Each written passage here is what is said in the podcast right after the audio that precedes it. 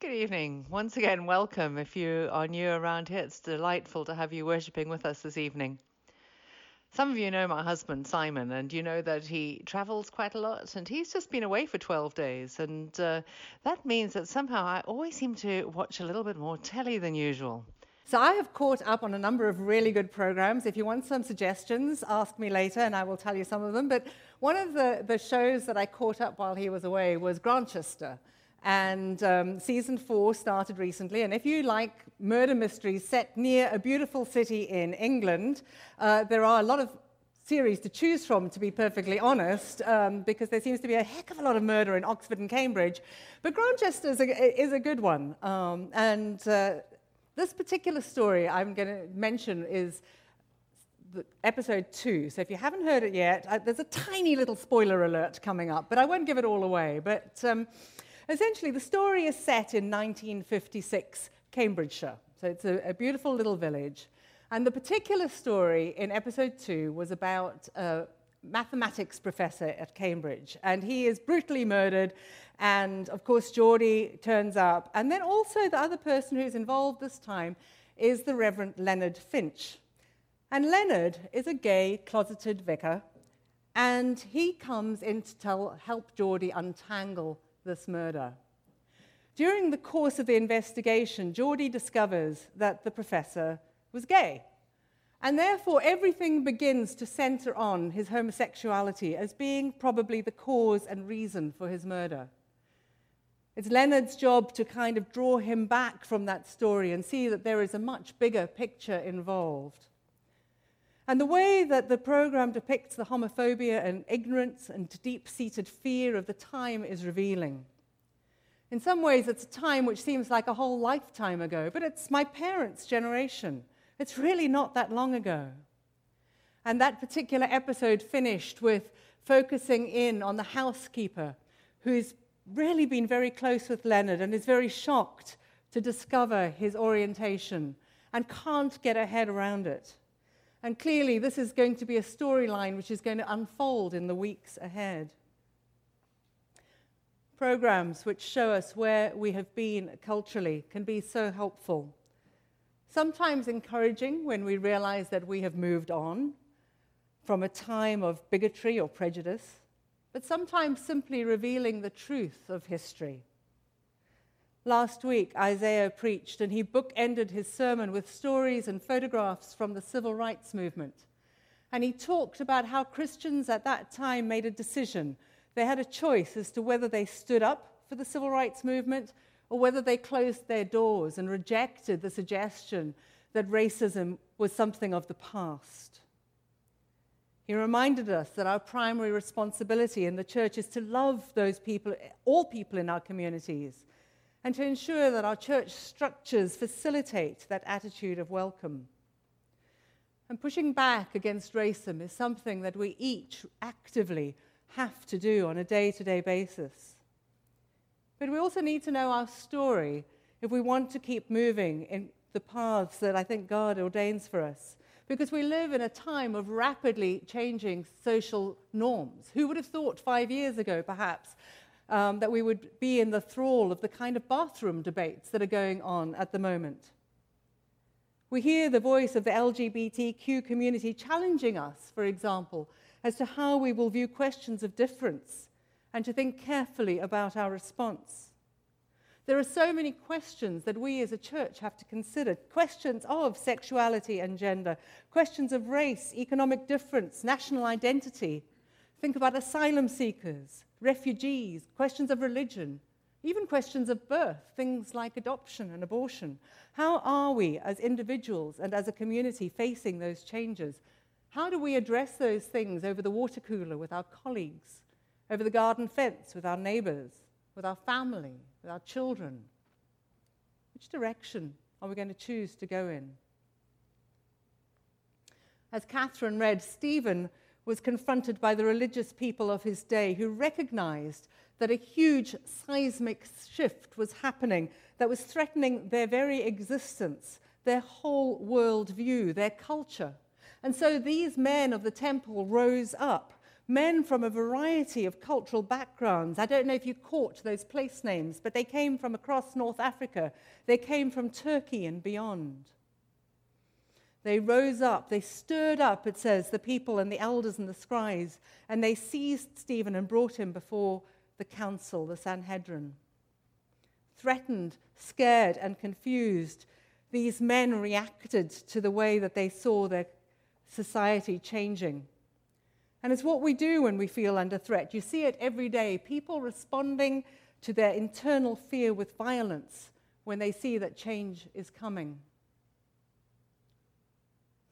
We saw it yesterday in El Paso when a young man took a gun and shot 49 people, killing 20 of them, as he stood scared at what was changing in his culture and in his environment. Within nine hours, there was another shooting up in Dayton, Ohio, and I don't think it's clear yet what the motive was, but the young man was excluded from a bar and took out his violence on innocent people. Our fear can move us to violence. And these people in Acts 6, they were being scared of the changes wrought by Jesus' death and resurrection, the move away from the temple and the Judaic law, everything that had made their life safe and secure, everything which had given a rhythm to what their daily, their daily tasks. So, how does Stephen respond? Okay, you've just been grabbed by a mob, you've been taken with violence into the council, and you're in front of these men who are going to judge you. What does he do? Well, he tells them their story.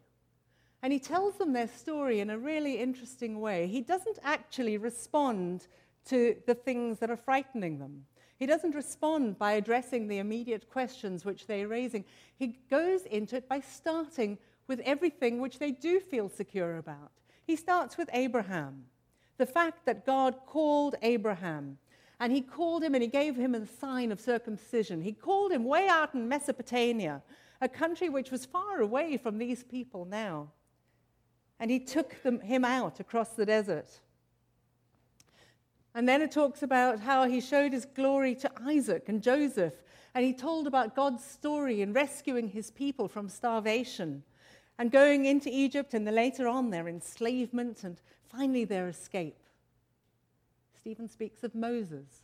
He speaks of Moses, this young man who's rescued and then is a murderer, and then he, he runs away, and then God appears to him in a burning bush. Later, the people rebel and God withdraws, but then God gives the design for the tent of witness in the wilderness, the place of meeting the tabernacle where God would talk to Moses and where his high priests could over time encounter him. David, Stephen goes on to talk about David and Solomon and the fact that yet again there was a shift in the narrative, a shift in the way that God was dealing with his people. He'd taken them from the desert, he'd taken them from being nomads, he'd brought them through all that, living in a foreign country, into towns and cities, and now David wants to build him the temple. And God pushes back slightly and eventually allows Solomon to do that, even as he says that he's not going to be constrained and contained in a temple. God is never confined to a building. And so, in each case, Stephen points out where God has been active, where he was present, and how he revealed his glory to his people, and how it changed. It wasn't a static revelation, it was a fluid revelation which moved and adjusted as people moved and adjusted. It's almost like from a child growing into being an adult. And now there is a critical moment for God's people. With the coming of Jesus, the whole story pivoted. This was the fulcrum about which history was moving. Jesus has fulfilled the need for an intermediary, he's fulfilled the need for a blood sacrifice, and everything is going to be completely different. No longer was God going to appear in these kind of one off moments. No longer would change come through God shifting his means or place of engagement. The church, as it was, was not going to be replaced. There's no 2.0. The church is the way that God accesses his people. Each of us able to come into his presence. Jesus is God's ultimate revelation. And so here we are, part of this church, part of the hands and feet of Christ, the body of Christ until he returns. But even within the church, things cannot be static. Things cannot be the same forever. Things change with our communities and cultures adapting and being influenced by different events. But what we do all agree on is that we want God's glory to be revealed in the church. And so, if we want God's glory to be revealed, then we need to be doing and being the things and people that God would want to see done by Jesus. So, what does God care about? Well, He's quite explicit.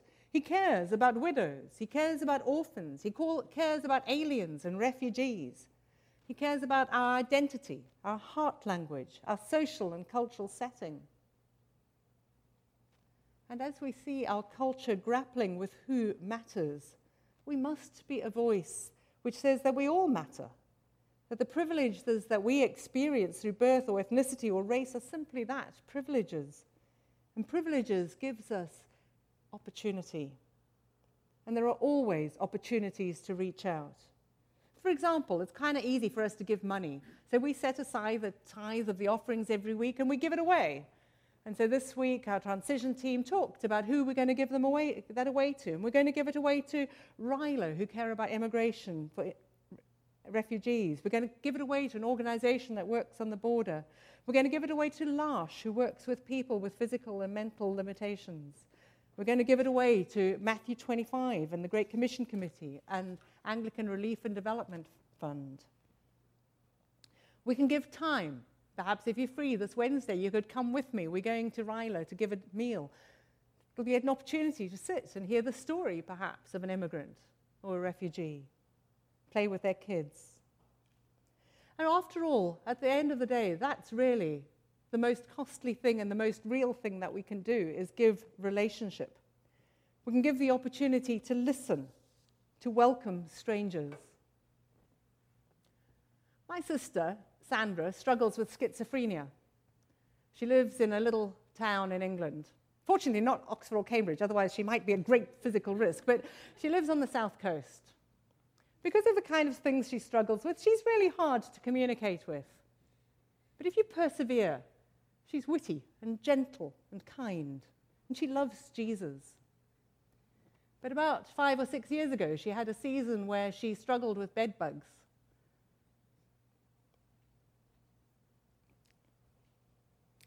her church asked her not to go to church anymore. Uh, and they refused to visit her anymore. And she stopped going to church. Nobody visits her anymore. She's on her own in a town far away from even my kids, who go when they can, but they live quite far away. She doesn't have a single friend in that town anymore. I took her last time I was there to another church which had a daytime drop in center. And they were very friendly and welcoming. But she has been so put off the church. It's going to take a lot more than one drop in center to make her trust people again, to make her go back. Just this week, we heard that the cancer she battled with in January has come back. It's probably quite aggressive. The people who she talks to about it are her healthcare providers. They're the ones who reach out to her. How I wish she had a church community near her. I'm actually really still quite disappointed with her previous church. I understand their fear. Many of them were elderly and they didn't know how to handle her. But they could have made a different choice. Sometimes when someone comes into our community, they might come with a story.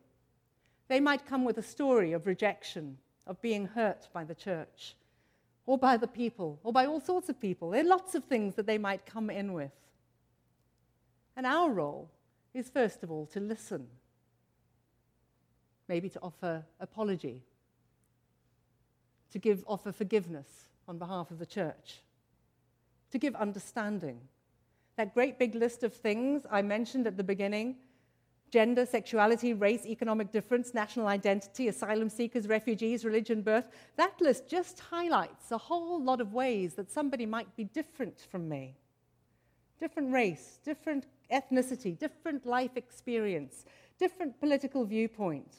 I might disagree with everything about their ideology, but that doesn't give me an excuse not to sit and listen and to allow the Holy Spirit to do His work. That's what we can do. We can listen to stories as we appreciate the humanity of each other. At the end of the day, we all have stories which incorporate enormous beauty as well as things that bring fear. And it always runs the risk that that fear might cripple us. It crippled those elders and scribes, those men of the council. Their fear drove them to murder Stephen. Listening and friendship doesn't conflict with orthodoxy. We can hold on to all sorts of views, such as the uniqueness of Christ, the truth of the resurrection, the need for salvation, even traditional marriage. We can and should be ready for an answer as to how we hold our worldview, but we do not have to be afraid. We can listen and love with the resources of heaven at our disposal. We can offer an opportunity for people to worship where people can encounter God for themselves. He'll work things out with them. My dream for incarnation is that our pews will fill week by week, that they will fill with the curious, the hurt, people who have been rejected perhaps in other places, people who are afraid, but also people who are looking for hope, for community, a friend to walk through the mess and muddle of their story with them. An opportunity for all of us, perhaps who are regular here, to take time to stop and to listen, to give space. Stephen's answer to those furious men wasn't to argue with their specific beliefs, but to point them to the God who sought them, who has always, always pursued relationship, who has flexed with the times and given greater and greater access to himself, who ultimately gave his only son so that he could be present with his people.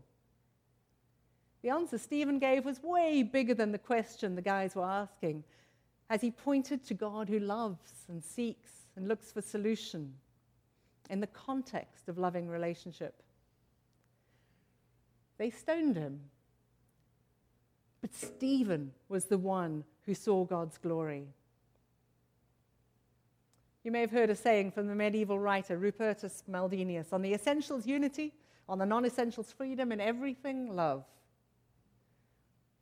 When I look at Leonard Finch in Grantchester, I wish that he was not the one who was having to reach out to the church. I so wish the church was reaching out to him. Let's not be people ever governed by fear. Let's be those who recognize that God is alive and we have access to his glorious face as we worship. Let's take time to listen, make space to welcome, remembering that we too need forgiveness. We too need so badly to be loved by God and by his church. May we be a community which is quick to apologize and to listen, deliberate in not taking offense, and that we don't throw stones. A church that is bold in love and steadfast in hope.